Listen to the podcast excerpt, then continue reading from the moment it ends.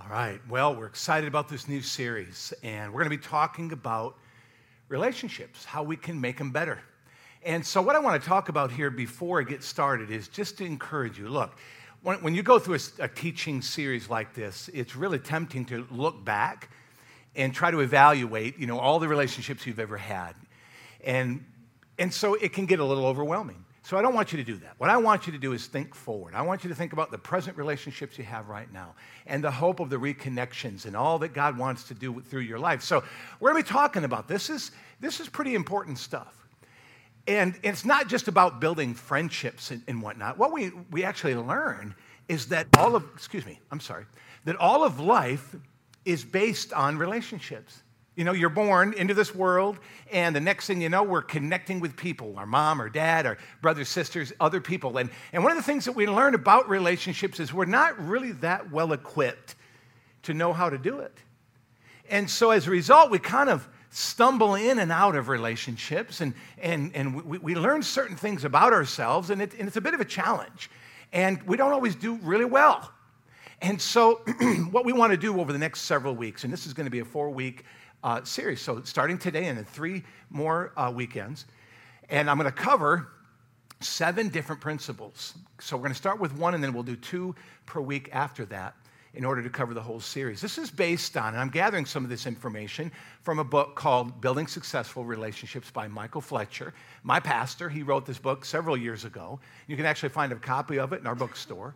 But it is, it's very practical, it's very down to earth, and it really cuts right to the heart of what really helps to build the kind of relation, relationships that will bring us joy, that will bring us peace. When we understand that it is about relationships that determines our real joy in this world, then it really makes sense that we spend a little more time kind of learning about how that works, how it's going to affect our marriage, how it will affect our coworkers and the people that we connect, the friendships that we have, even more so within the church. You know, one of the temptations for people these days is the moment we get hurt, we withdraw. And all of us have had relationships like that. We've had good ones and we've had some bad ones. We've had some relationships that, that didn't end real well, and we might call them estranged or broken relationships even to this day. So, the success or failure of relationships really directly affects the quality of this life we live. You know, we know money can't buy it. You know, we learn that real quickly that money can't buy friendship, can't buy true love. And you can have lots of money, but it doesn't make you ultimately happy because we are designed, folks, by design to be able to connect with people. God made us that way. You know, you've heard of feral relationships. You know, I mean, not feral relationships, but feral people. In other words, people that grow up or, or, or uh, uh, grow up in a situation where they have no other connection with human beings. They're actually uh, underdeveloped. Parts of their brain does not even develop. They've done studies on this. So we are by nature designed to connect with other people. And so it's so important when we think in those terms. And does God have a solution for us? He absolutely does. We can look to Scripture to help us refine and build and equip ourselves with the kind of knowledge, the kind of truth that will help us live to the best of our ability, to, by, to walk in the grace of God in these ways. So we've had these success and failures. We've had that one friend that we enjoyed growing up with and a coworker that we just clicked with you know, a son or a daughter that, you know, the, the, the, connection and the closeness. But we've also had experiences with those, those relationships drifting too. And sometimes we don't always wonder why. Sometimes it's just a matter of, of, of other things we're going to talk about in this series. But we want to know how do we make these things grow? How do we make them life giving? We're going to look at that. So, these principles that we're going to learn are kind of neat because they're not only can apply to marriage and friendships, but they can apply to business relationships as well. Even as a boss, even as, as a person who's leading other people in, in a situation, you can take these, they're transferable to almost any interpersonal type situation you might find. So, what we're going to do is we're going to cover one profound truth with seven different applications.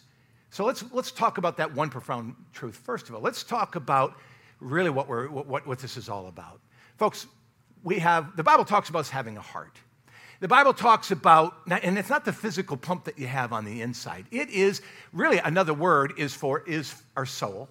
But let's look at the heart. When we say it, it hurt my heart, you broke my heart, it fills my heart. What are we really talking about there? We're talking about our soul. We're talking about our mind, our will, our, and our emotions. It is the seat of our emotions. It really makes up who we are. You know, the Bible teaches that we are tripart beings. In other words, we're spirit, we're soul, and we're bodies. So we're spirit, that's the eternal part of who we are that lives forever. And it is only, Scripture says, we're born dead in our trespasses and sins. Well, I'm alive, I'm breathing in and out, and I've got a personality. What part of me is dead? Well, it's your spirit. Your spirit is, is, needs to be brought to life through a relationship with Jesus Christ. And then, but your soul is this heart. It is, uh, it is the, the essence of who we are, personality. And so, uh, again, you know, when we think about the heart, the Bible teaches us in Proverbs chapter 4. Now, Proverbs is an awesome book. It begins talking about that the beginning of wisdom is the fear of the Lord. And so it's laying that foundation. But then chapter 4 comes along and boom, hits us with a profound truth. And it says this that we should guard our hearts, for it is the wellspring of life. It says that we should guard it with all diligence in other words, in, one of the, the, the phrase that it uses is above all else, guard your heart, for it is the wellspring of life. So let's look at that just for a minute. It's the wellspring of life. It means that my heart, since it is the seat of my emotions, my passions, my joy, my peace, my depression, my st- all of it happens in here. That's why we should guard it. And we should, be very, we, should, we should stand diligently at the entrance to my soul and so we're going to get into that a little bit more uh, as, as to why that's so important. But so let's, let's just use a little illustration to kind of show you kind of the, the, um, the importance of this. So, you know, at Christmas time, we just finished that up. And some of you, perhaps, when maybe you like gathering ornaments that are like uh, heirloom uh, ornaments. And some of those, if they're old, they're really delicate. You've noticed that. As in time, they get old and they get fragile. And so you got them all wrapped up with that tissue paper and you got them hidden sometimes in its own separate box and it's marked.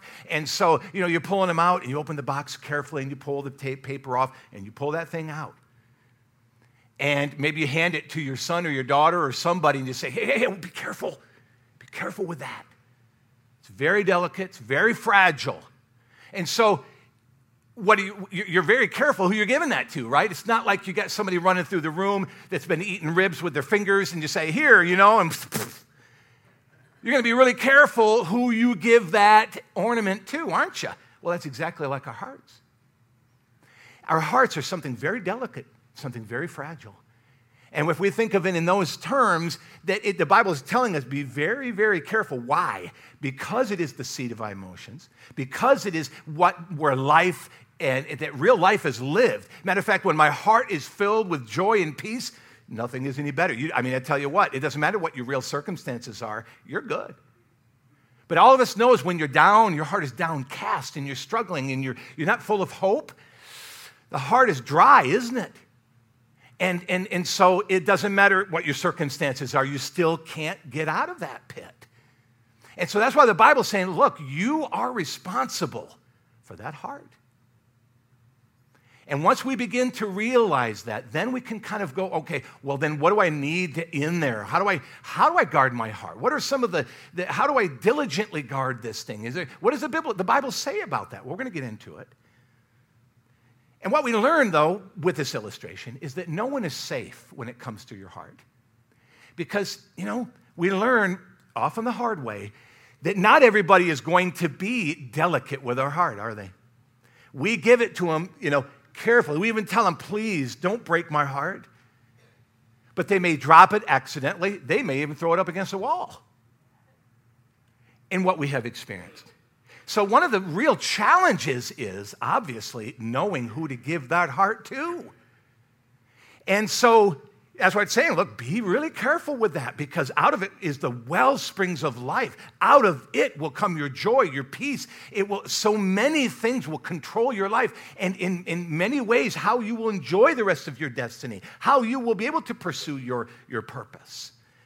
So we've had those experiences. We essentially give them the doorway. When we give someone our heart, what we're saying is you have full access. You have full access to me. And so what happens is, is it, it's really like we are no longer guarding that. They, they're in. And when they're in, what they do to the rest of your house, what they do to the rest of the delicate parts of your nature and of your, of your being is, is, you know, they're at it. And you, you know exactly what I'm talking about. If you've, you've lived any time uh, at all, you've had friendships at any level, you know exactly what I'm talking about. We've all had a very good friend. Sometimes we've had some bad friends. There are people that we wouldn't say, You called yourself my friend? We've had that. And so one of the things you could say, well, why do people open their hearts? Well, sometimes we're just naive. Sometimes we just, maybe we're taught love, love, love, love, and, and taught to just, you know, let people in, only to find out, wow, that wasn't too smart. And then on the other hand, we might have been taught never trust a soul. Don't ever let anybody into your heart because they're going to hurt you. Both of those extremes are wrong. The truth is, people, if you want to enjoy this life, if you want to have, you know, the kind of life that, that it, it's going to be full of, of joy and peace and, and opportunity and the whole nine yards, it's got to involve people. You're by design. God made you to have those relationships. And so, whew, this is tough. It means it's a risk, isn't it? Shoot, they make movies about all this stuff. And what we begin to realize is that, wow, that's so true you know, you know, sharing with my children, I say, look, man, when it is, it is a risk. It is a risk when you decide to, to open your heart to someone now up. But the key is being very, very careful as to when to open that heart, how you open that heart, and your basic understanding of what you're actually doing. And that's what we're going to really do over these next weeks is, is to just find out what is it that I'm doing. And we're also going to talk about how there are different levels you know, a stranger, you're not going to walk up and just say, okay, here, look, let me just tell you everything I've ever done and who I am, and right down to the deepest part of my deepest, innest secrets. You're not going to tell that to a stranger. But you know what? People do that all the time. And why do they do that all the time? It's because we have such a need for love. We have such a need to be connected to people that what we, it's just like, just throw my whole card, everything out there. And again, it may be because of what we've been taught. It might be just, again, wrong thinking, wrong teaching, whatever. But the truth is, we become awkward at this thing, and we don't have to be. We don't have to be. You know, we begin this journey as young people, as, as, as children. You know, I, matter of fact, I just think of Leeson. Remember, Leeson was up there at the Christmas videos, and he goes, It's like that friend that you really want to be your friend. You know, he's not doing his R's just quite right. And I mean, just fall in love with a little guy. You just wanted to say, I'll be your friend, Leeson. That'd be it. I promise. He's, how old is Leeson? I went, four? Five? It starts from the cradle, people, that we want people to love us. We want friendships. We want to connect. Why? Because God made us to do that. He designed us to do that. So that's why we often get hurt because we don't always know how to do that. And, and again, learning the levels of people that have earned that place. So there's acquaintances, there's, there's, there's other, other things that, that, uh, that we've put in our materials, haven't we, Tammy? You know, just talking about people that, that have earned that place of trust and intimacy levels. I mean, you know, so you don't give all your heart to a stranger, but you are going to give your heart all the way to the people who, by covenant, you're supposed to give it to. You know, Facebook has really kind of screwed this whole thing up too. MySpace and Sim World, you know, that game. We, we are now, because we have, uh, we kind of messed this whole thing up, that we now are trying to live in the AI world. That's another example, another proof that we really want to be close to people. And so what we do is we create these games to enjoy a perfect world of human connections, except it's all fake. I goofed around with that little Sim City one time. I didn't even play it a few days before I realized this is stupid. What, what's going on here? And trying to make yourself look handsome and trying to make you look like that, and you're gathering friends in this room and you walk in because I'm just going, this is a little sick. But I'm sorry. I mean, you know, if you're into that game, I'm not, I'm not down on you. I'm just saying you might want to move on from that, you know. We offer the real thing here, you know. Anyway, so um, and it's Facebook. And then what we want to do is want to jump on the Facebook thing, right? We want to get on there. We start writing and, and we want to connect. And, and man, have you all figured out real quickly that that's a violent world? Facebook. I get on there, share an opinion. Hey, yeah, I really, I really think this, that, or the other thing. Whoa. Within the hour, you got 20 people hacking on you big time hard. They don't even know you. Well, you're an idiot. Really?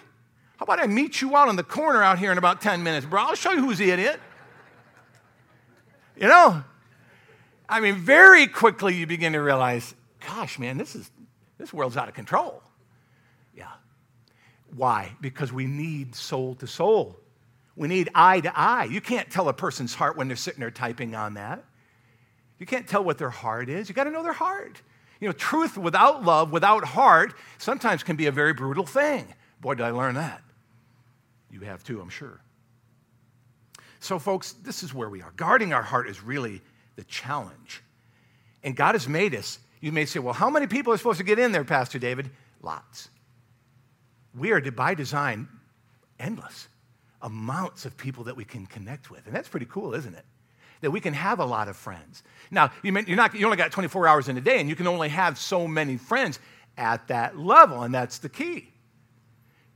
Now, if we're going after the scripture, God has designed us. If we go right back to the back to the you know the beginning, God looked at Adam and said, It's good for him not to be alone, so he created him a helpmate, gave him a wife.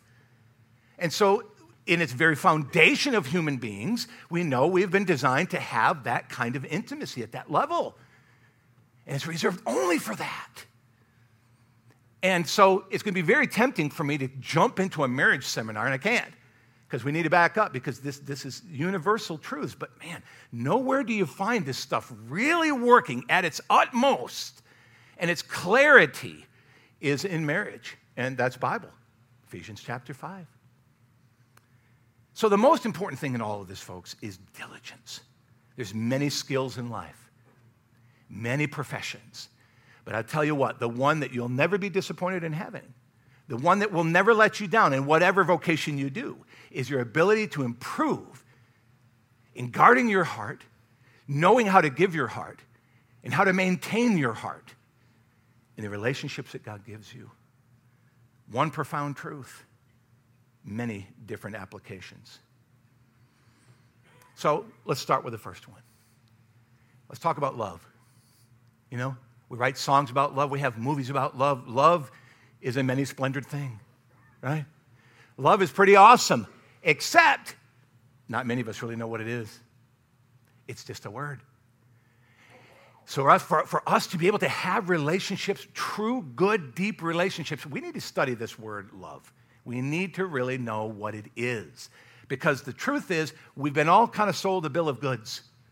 We've all been kind of, and, and, and look, there's, there's nothing wrong with, with our understanding of love because the, the truth of the matter is, it, it's how we respond. It's, it's what's been given to us. It's, it, it's, it's our first response to it. We need God to help us understand the fullness of it. We'll get to that. But is love just an emotion? You know, and, and if we think about it, that's really, at its heart, that's what we think. We think love is an emotion. And we think, well, I'm in love with you. Well, for most human beings, what that means is I feel love for you right now. Okay?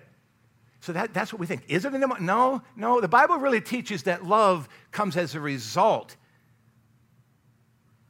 or, or rather, love produces emotions. True love. Come back to, to that. See, when emotion, see, let's make the case as to why emotion is not real love. See, when we focus on just emotion, what it really is is very selfish focused. It's, it's about me.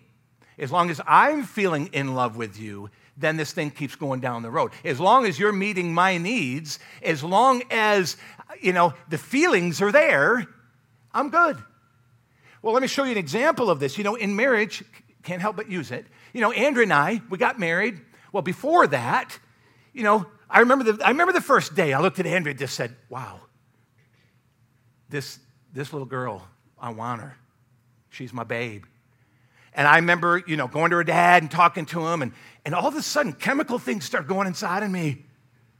I actually lost my mind. And I found this to be scientifically true. I was not thinking straight.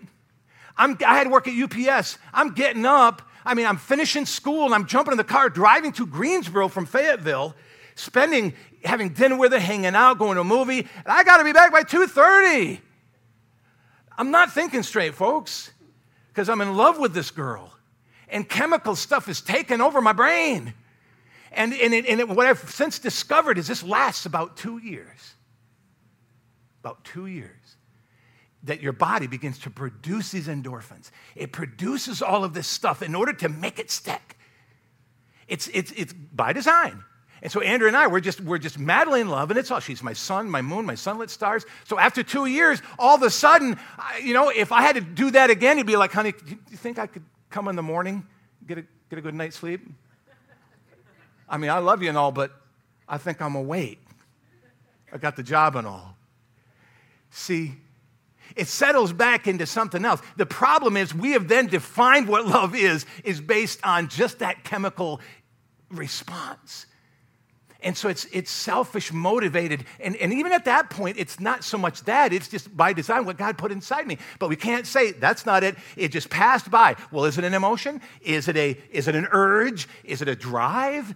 Uh, no, not real love. Let's go deeper. When emotion is the focus, it ceases being real love. True love exists even without emotion. Whew. Does that blow up your world? Does that change all your love songs? You know? Does that change how you look at movies? Well, it should, because most of what is fed to us is not a lie, it's just only about that deep. It's not giving us the full picture.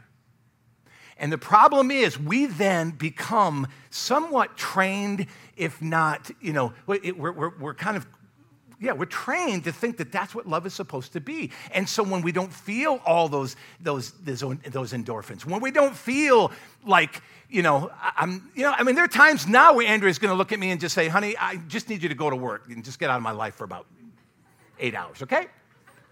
Love you, right? And that's the way we understand that. But what we find is that love is so much deeper. Let's keep going. So what, what do we perceive as love? Well, there's infatuation, and that usually hits us when we're young because we're just beginning to discover. But it's selfish at its focus. And so we're in love with the idea of love. We're in love with, wow, this is a pretty cool, cool idea that you want to write letters to me, that you want to come and see me, that you might even want to kiss me. And this might even be kind of more of a female thing as opposed to a male thing, but maybe not. But the whole idea is that infatuation is being in love with love and the idea, and it's awakening. Song of Solomon talks about that. It says, Do not awaken love until it's time. That's a wisdom book. And what it's trying to tell us is that, once again, guarding your heart. But man, nothing like the love of a human being that, that results in the connecting of two heart, hearts forever should, nothing else should be more guarded and carefully done than that. And that's what the whole story of, of that book is about. But infatuation, again, it's selfish at its core. Then we have lust, the physical. We use lust to describe, you know, it's, it's negative, but really we're talking about sexual love without commitment. We're talking sexual love outside the, the bounds of, of what it was created for in the context of marriage. And so when, so again, what it is, it's just selfish, it's, it's selfish motivated. What can you do to please me? And so, as a result, that is the drive. That's what makes that happen. And so, as long as I'm feeling, I mean, we're all adults here, as long as I'm feeling aroused, as long as I'm feeling this, then I feel quote unquote love. Mm, not so much. Because guess what? That goes away, comes and goes. And if we base all of our life on that, then whew, that's no way to live, which might explain a lot of broken relationships. It might. Conditional need.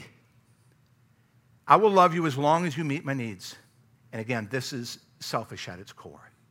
See, true love centers on unconditional giving. Let's look at the Greek for a moment. You've heard this before, but let's just, just, just go over it again real briefly. So, three words in the Greek. Our understanding, the English understanding of love is very one dimensional, even though we do have other words to describe the parts of, of what we know as biblical love. But still, love is, the, is, the, the is a do all, you know, throw in all for us. Just that one, that four letter word, love.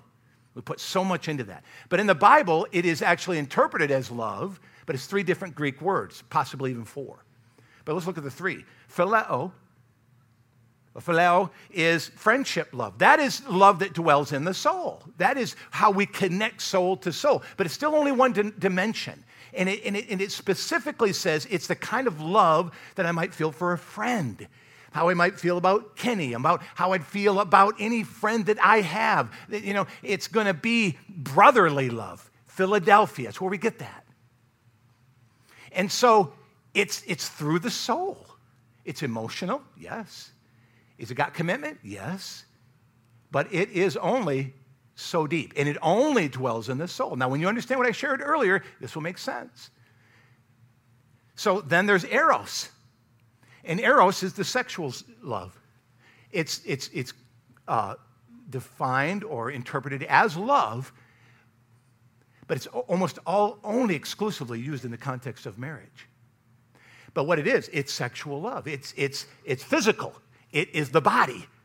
It is the body responding to the emotion or the condition of love. But it's only one dimension. And then there's agape. Now, agape is where it's really at. Agape is where we're heading. Agape is love, also quoted, but it's right there out of John 3:16.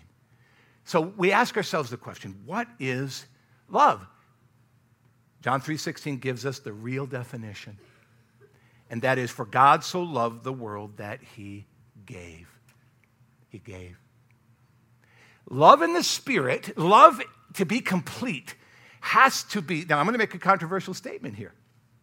But I'm going to throw it in there because I'm all in. And that is, I don't believe human beings can really love another human being without being born again. I don't think you can truly understand what love is until your spirit is made alive. And you may say, No, I'm not sure about that.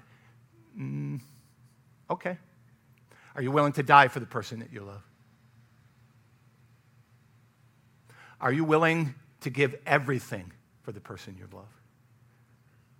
How about you've got a child, your only child? Would you give and sacrifice that son or daughter for a person you love? Come on, Pastor David, you're pressing me too far. Well, then it's not really love. Not the biblical kind of, kind of, the biblical kind of love. What really is defined as love. And that is, it's giving without expecting anything in return. A nice little phrase is with no strings attached. That's what it is. I mean, again, I got to go back to marriage. Coming down the aisle, and it come down, and it's in the vows, till death do us part. I prom- I'm giving you every bit of me. It's not at that point that in the, in the vows does anybody say, unless you, I will love you forever un- unless you fulfill this, this following, following list of, of demands. Here you go, honey. As long as you're meeting that, as long as you look sexy, as long as you're nice, as long as you're kind to me, as long as you do whatever I want you to do, I will be in love with you and I will stay married to you. I know that's making you a little uncomfortable, but folks, this is the reality. It's where we live.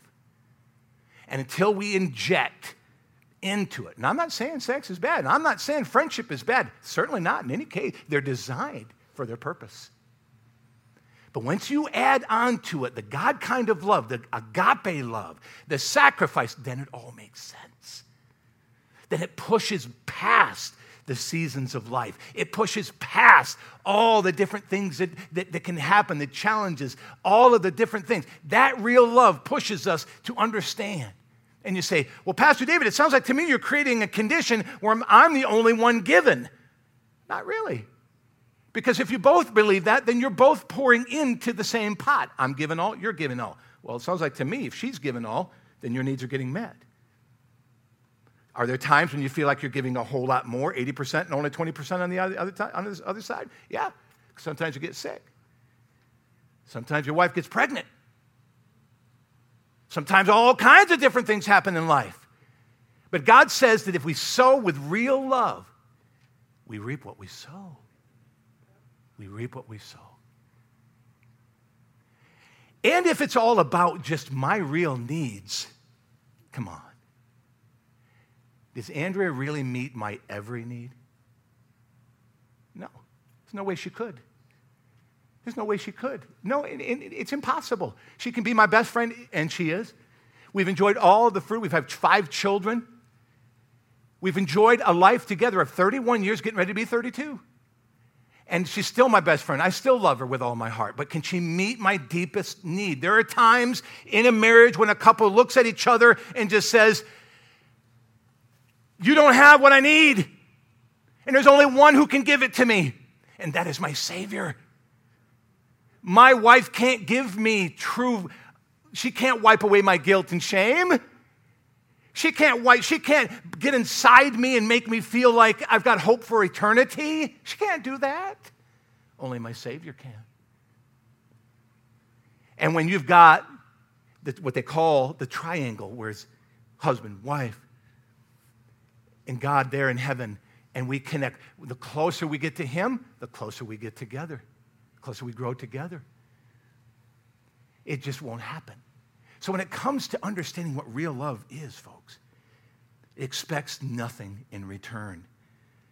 But see, in this world, we're trained to have our needs met conditionally. But here, here's a great statement that Michael uses in his book that I really believe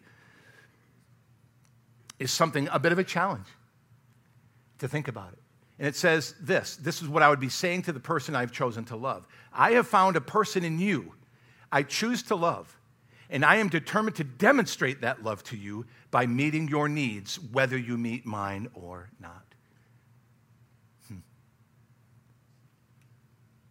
If we treat our children with conditional love, in other words, I will love you when you obey me. Now, we all get that, and we all know that's wrong. But isn't that what we're doing to the rest of life? That's what we're doing. Matter of fact, some of us do that with God. God, I'll love you, I'll serve you, I'll give you everything of my life as long as you're treating me good. As long as I'm feeling like you're loving me and you're, and you're meeting my needs, and, you're, and, and uh, so many people, and I, I would call Christians, who pull away from the church, the church with it because they're disappointed. Disappointed in what? Well, God, because He didn't answer when they wanted, what they wanted, and people. No one said the church was perfect. If anything, it's a university of, of relationship building. We're all learning, we're all growing. And we'll find at the end that we can't really do this. You know, I wrote a paper recently, and you're going to think it's kind of heavy, but I believe it's true based on, on the scriptures. And that is, I don't believe, I believe that almost no one knows how to really be good. Instinctively, none of, us really know how to be good. And, and there's two main reasons why this is true. One, because we were born to be selfish. We are born to look out for ourselves. It's called self preservation. It's instinctive, but then it's also learned over time to the point where people will do the most despicable things to protect themselves. So it's like, I'll be good as long as I'm safe. But the moment the conditions change in the Old Testament, mothers ate their children. Let that sink in. The other one, the other reason why is because of entitlement because society naturally produces people that have and do not have. And because of that entitlement, it begins to create inside us a very, well, of course, it's selfish at its core, but we will drive, we will push. It's not self preserving, but it's, it's a different motive altogether. And so, as a result, as long as I feel like I'm getting the short end of the stick, I am not going to treat you with any goodness whatsoever. As a matter of fact, I'm going to take from you and I will justify my wicked deeds and call them good. It's scary, isn't it? We got a solution. His name is Jesus. The truth of the matter is, none of us knows really how to love one another without our Savior Jesus. And I love Romans chapter, I think it's five. And it says, and, and, and it really, it just, it's so challenging because every one of us says, you know, I'm, I'm basically a good person. I think I'm a loving guy or a gal. I mean, you know, people like me and things like that. Yeah, until the conditions change. But Romans chapter 5 tells us that the love of God, the thing that will change us and change the world through us, is shed abroad in our hearts by the Holy Spirit. that's where you get it. That's the only way you get it. So, yes, anybody can have eros love. Anybody can have phileo love, but can anybody have agape love? Only to those who ask, and to only those who give themselves to the one who loves us most. That's really the deal, folks. That's really the, the, the, where we really live when it comes to the reality of being able to love people. You know, this translates into what we're doing with our city. You know, it's interesting because we, we want to love our city. And you may think that's just a gimmick. No, I feel God has really challenged me to say, David, really, really love your city. What does that mean? That means no strings attached. That means we're going to serve our community. We're going to continue to bless it. We're going to love people. And we've all been there when you come up to somebody and to say, hey, look, can I, can I buy you a lunch? Can I give you something? Can I, I notice you don't have a coat or your shoes are kind of worn out. I mean, we're all trying to, and when you do that, what's, what's scary sometimes is people react to that because true love is very disarming. People in our world, they don't even know how to handle it. I remember, remember when we went out and gave out the waters? I think it was about a year ago this time. We gave out waters at all those corners around the community. It was amazing. Half the people rejected them. I don't want any water. We look thirsty. It's just water, man, I promise. It's not poisoned, it's free. But people would just look at it and sneer because they don't know what to do with genuine kindness. They just don't. And so, you know, we kind of came back together. And what do you do with that? Well, it's what you do with that that is really helps you grow in what was true love. And that is this. That is you come back and just say, you know what? Let's pray for them. Let's pray for them. Because they don't know Jesus yet. They don't know what real love is yet. So what do you do? You keep it on, baby. You're fighting a war of a different kind. You pour it on. And what do you do? When they when they when they're when you make love un, make them uncomfortable with love, what do you do? You give them more. And so they finally just say, look, well, you know, we were on the radio recently. It was interesting. Bruce went over there to talk about what we were doing and some things. And I won't mention uh, the individual's name, but a couple of weeks later, this person on the radio said, you know what? I don't know if the, our community is really struggling, and you can't find a lot of people out there that are really loving one another, but doggone it, there's one church in town that's really doing it, and it's Valley Community Church. And I told you, I, I told the, the staff, I said, I'm done. I can die and go to heaven. When the world starts saying that your church is loving people unconditionally, it's like slap my face and throw me in the grave. I'm done. I mean, this is, this, this is complete. When Christians start to be able to love and walk in what is real love and, and stop all this madness and stop all this comparison and all that and just do what we're called to do. Shut up and do what you're called to do. Love people like he loved us. Because here's the other thing when they reject you and you pray for them, you, are kind of tempted to get mad. So when they didn't take the water, I mean, hey, I'm human. I wanted to throw it at them. Sorry, But I'm just me. I was like, mm, pimp, you know, hit you on the head with it. Trying to love you, you idiot. Come on, anyway. That doesn't work, does it? It doesn't work. I got to admit, it came up in me. But what you do is you go back to the Lord and you just say, Lord, I can't be mad at them. How can I judge them? I know what my sin is. The very fact that that came up inside my heart was proof positive I still need a Savior myself. And the truth of the reality in, in all of this, folks, is man, we need, we need Jesus. We need him in our marriages. We need him in our friendships. We need him in our workplaces. We need him to love our city.